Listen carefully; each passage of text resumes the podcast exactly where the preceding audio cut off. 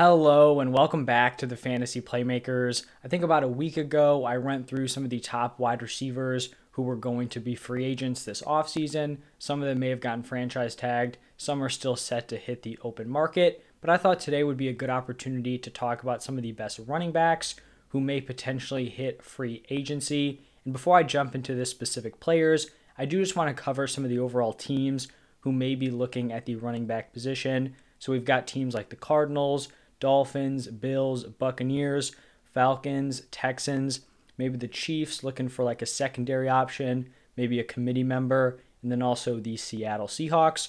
So when I went through the wide receiver landing spots, there really weren't a ton of top options. I feel like the teams were not super solid, not great quarterbacks. I think a lot of these teams would be really, really solid landing spots for these running backs. And I think, you know, landing spot is going to be very, very important because if you're one of these running backs and you're going to a team where you can operate as the workhorse, I mean, that could put you up as like a high end RB2. But if you sign on a team that's known for using a committee, that can just totally tank your value. So I do think, just like the NFL draft with draft capital, landing spot is going to be very important, especially with the NFL shifting to more committee style backfields. But let's get into probably the consensus number one free agent running back, and that is going to be a Leonard Fournette. I view him as the number one option heading into free agency. I don't think, you know, he's like a top 10 running back skill wise, but for fantasy, he has shown the ability that he can carry a workhorse workload while also being a really solid receiver out of the backfield. He really had a career resurgence signing with the Bucks back in 2020. He wasn't super involved in the regular season, but then Rojo was banged up heading into the playoffs and he absolutely dominated in their 2020 Super Bowl run and then just continued that basically all the way through the 2021 season.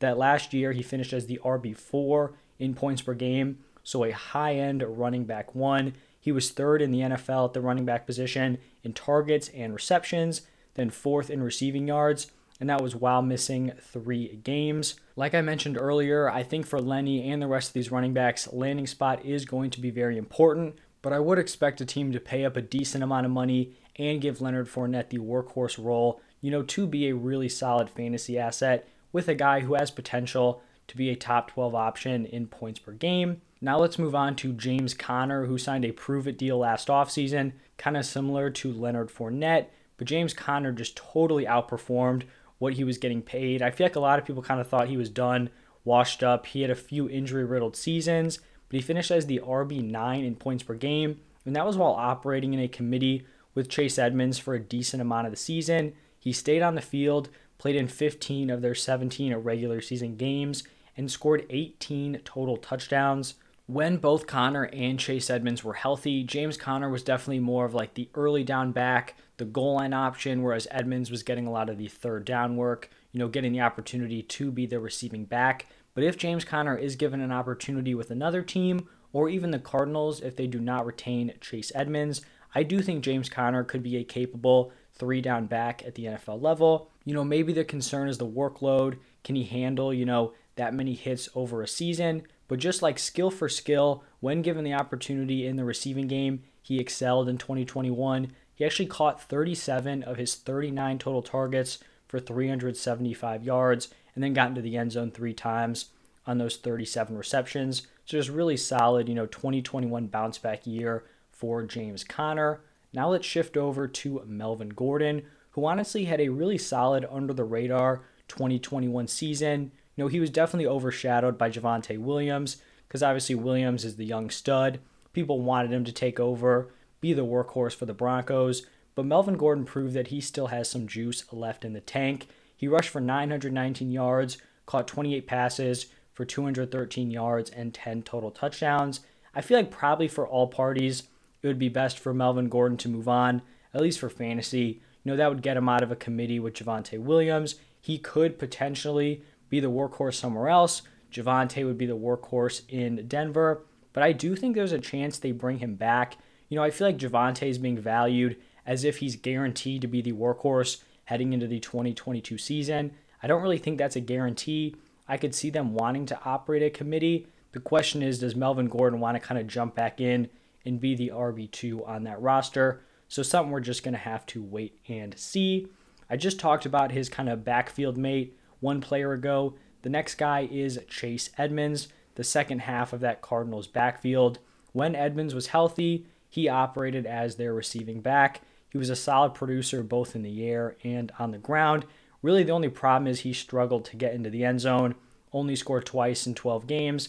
Obviously, when James Conner scoring 18 touchdowns in 15 games, there's not going to be a ton of opportunities for Chase Edmonds. I don't really see a team handing a three down workload to Chase Edmonds. He's just not that prototypical three down NFL back, but I do think he has a solid floor because at worst, he is going to be a really solid receiving back on a team. So landing spot could definitely play a factor here. You know, if he's able to get 40% of the carries plus the third down work, I think he could be a solid, you know, like fringe running back two option. Next up, it's going to be Cordarrelle Patterson, who I think had one of the latest career breakouts that I can really think of. The Falcons offense basically struggled everywhere. They were not a good team, but the one area they really excelled in was finally figuring out how to utilize Cordarrelle Patterson. He was a threat through the air and on the ground. He rushed for 618 yards, caught 52 passes for 548 yards, and scored 11 total touchdowns.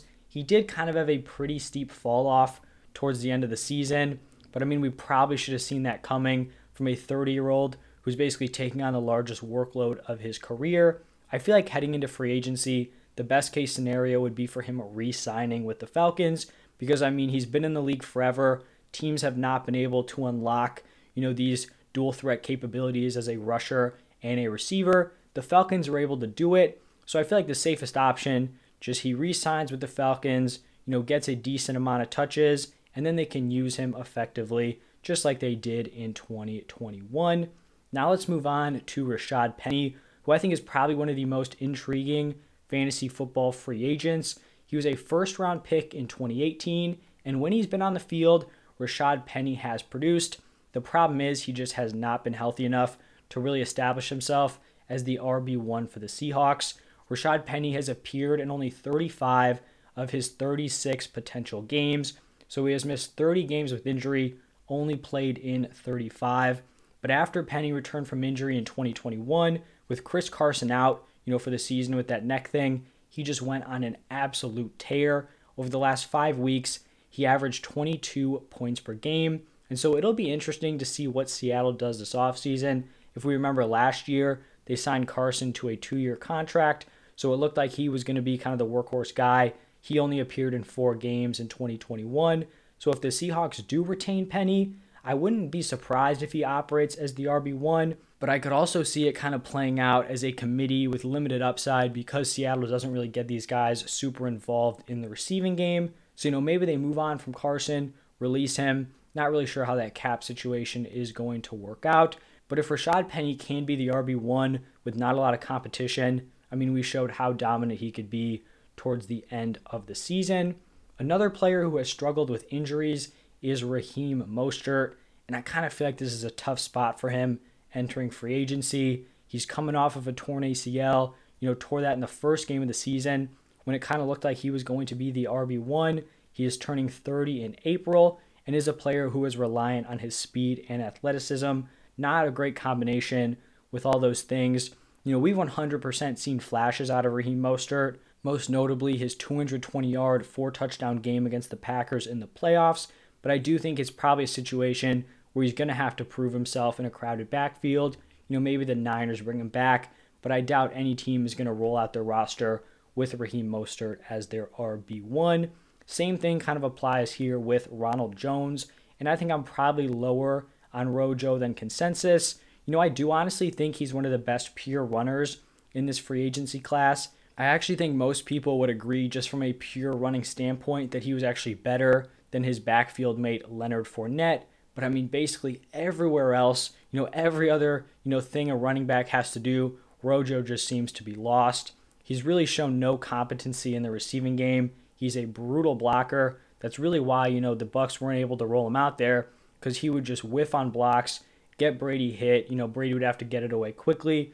Not a good recipe. And then also, he just kind of generally lacks awareness on the field. I could see him securing a role in a committee as like an early down grinder, getting some of those first second down opportunities, but I just don't see a ton of upside. You know, kind of blossoming from that role. Now, another guy who's probably going to be in a committee, Sony Michel. When he was given opportunities in 2021, Michel did produce. You know, he put up multiple 20 point games and saw double digit carries five times in the regular season. I do think he's going to be filling in as like a solid RB2 committee member or like a solid handcuff heading into 2022. Not sure if the Rams are going to retain him. You know, they have Cam Akers and Darrell Henderson, so he will probably move on or just be buried on the Rams depth chart. And then the final running back I'm going to be talking about today, J.D. McKissic. I would assume that most people want to see J.D. McKissic move on from Washington so we can finally see Antonio Gibson operate as the workhorse. I'd expect McKissic to have a decent market in free agency because he's proven to be a very, you know, relevant receiving option with Washington. Apparently Washington does have some intention to bring him back. Really wouldn't love that because I do just want to see Gibson get the three down work because we know he is a solid receiver. But I feel like he's going to be one of these options no matter where he goes. You know, if he signs with the team, they obviously have a plan to get him involved as a receiving back. So he's going to be a guy, you know, who has RB2 upside if the starter goes down and is someone who's probably going to be like an RB3 on a week to week basis because he does have that role in the receiving game. And that is going to wrap it up for the top running back free agents. If you guys stuck around till the end of this video, please just do me a huge favor, hit that like button and subscribe to the channel. I'm going to be posting the top free agent tight ends in a few days, so stay tuned for all that. Thank you guys so much, and I'll see you in the next one.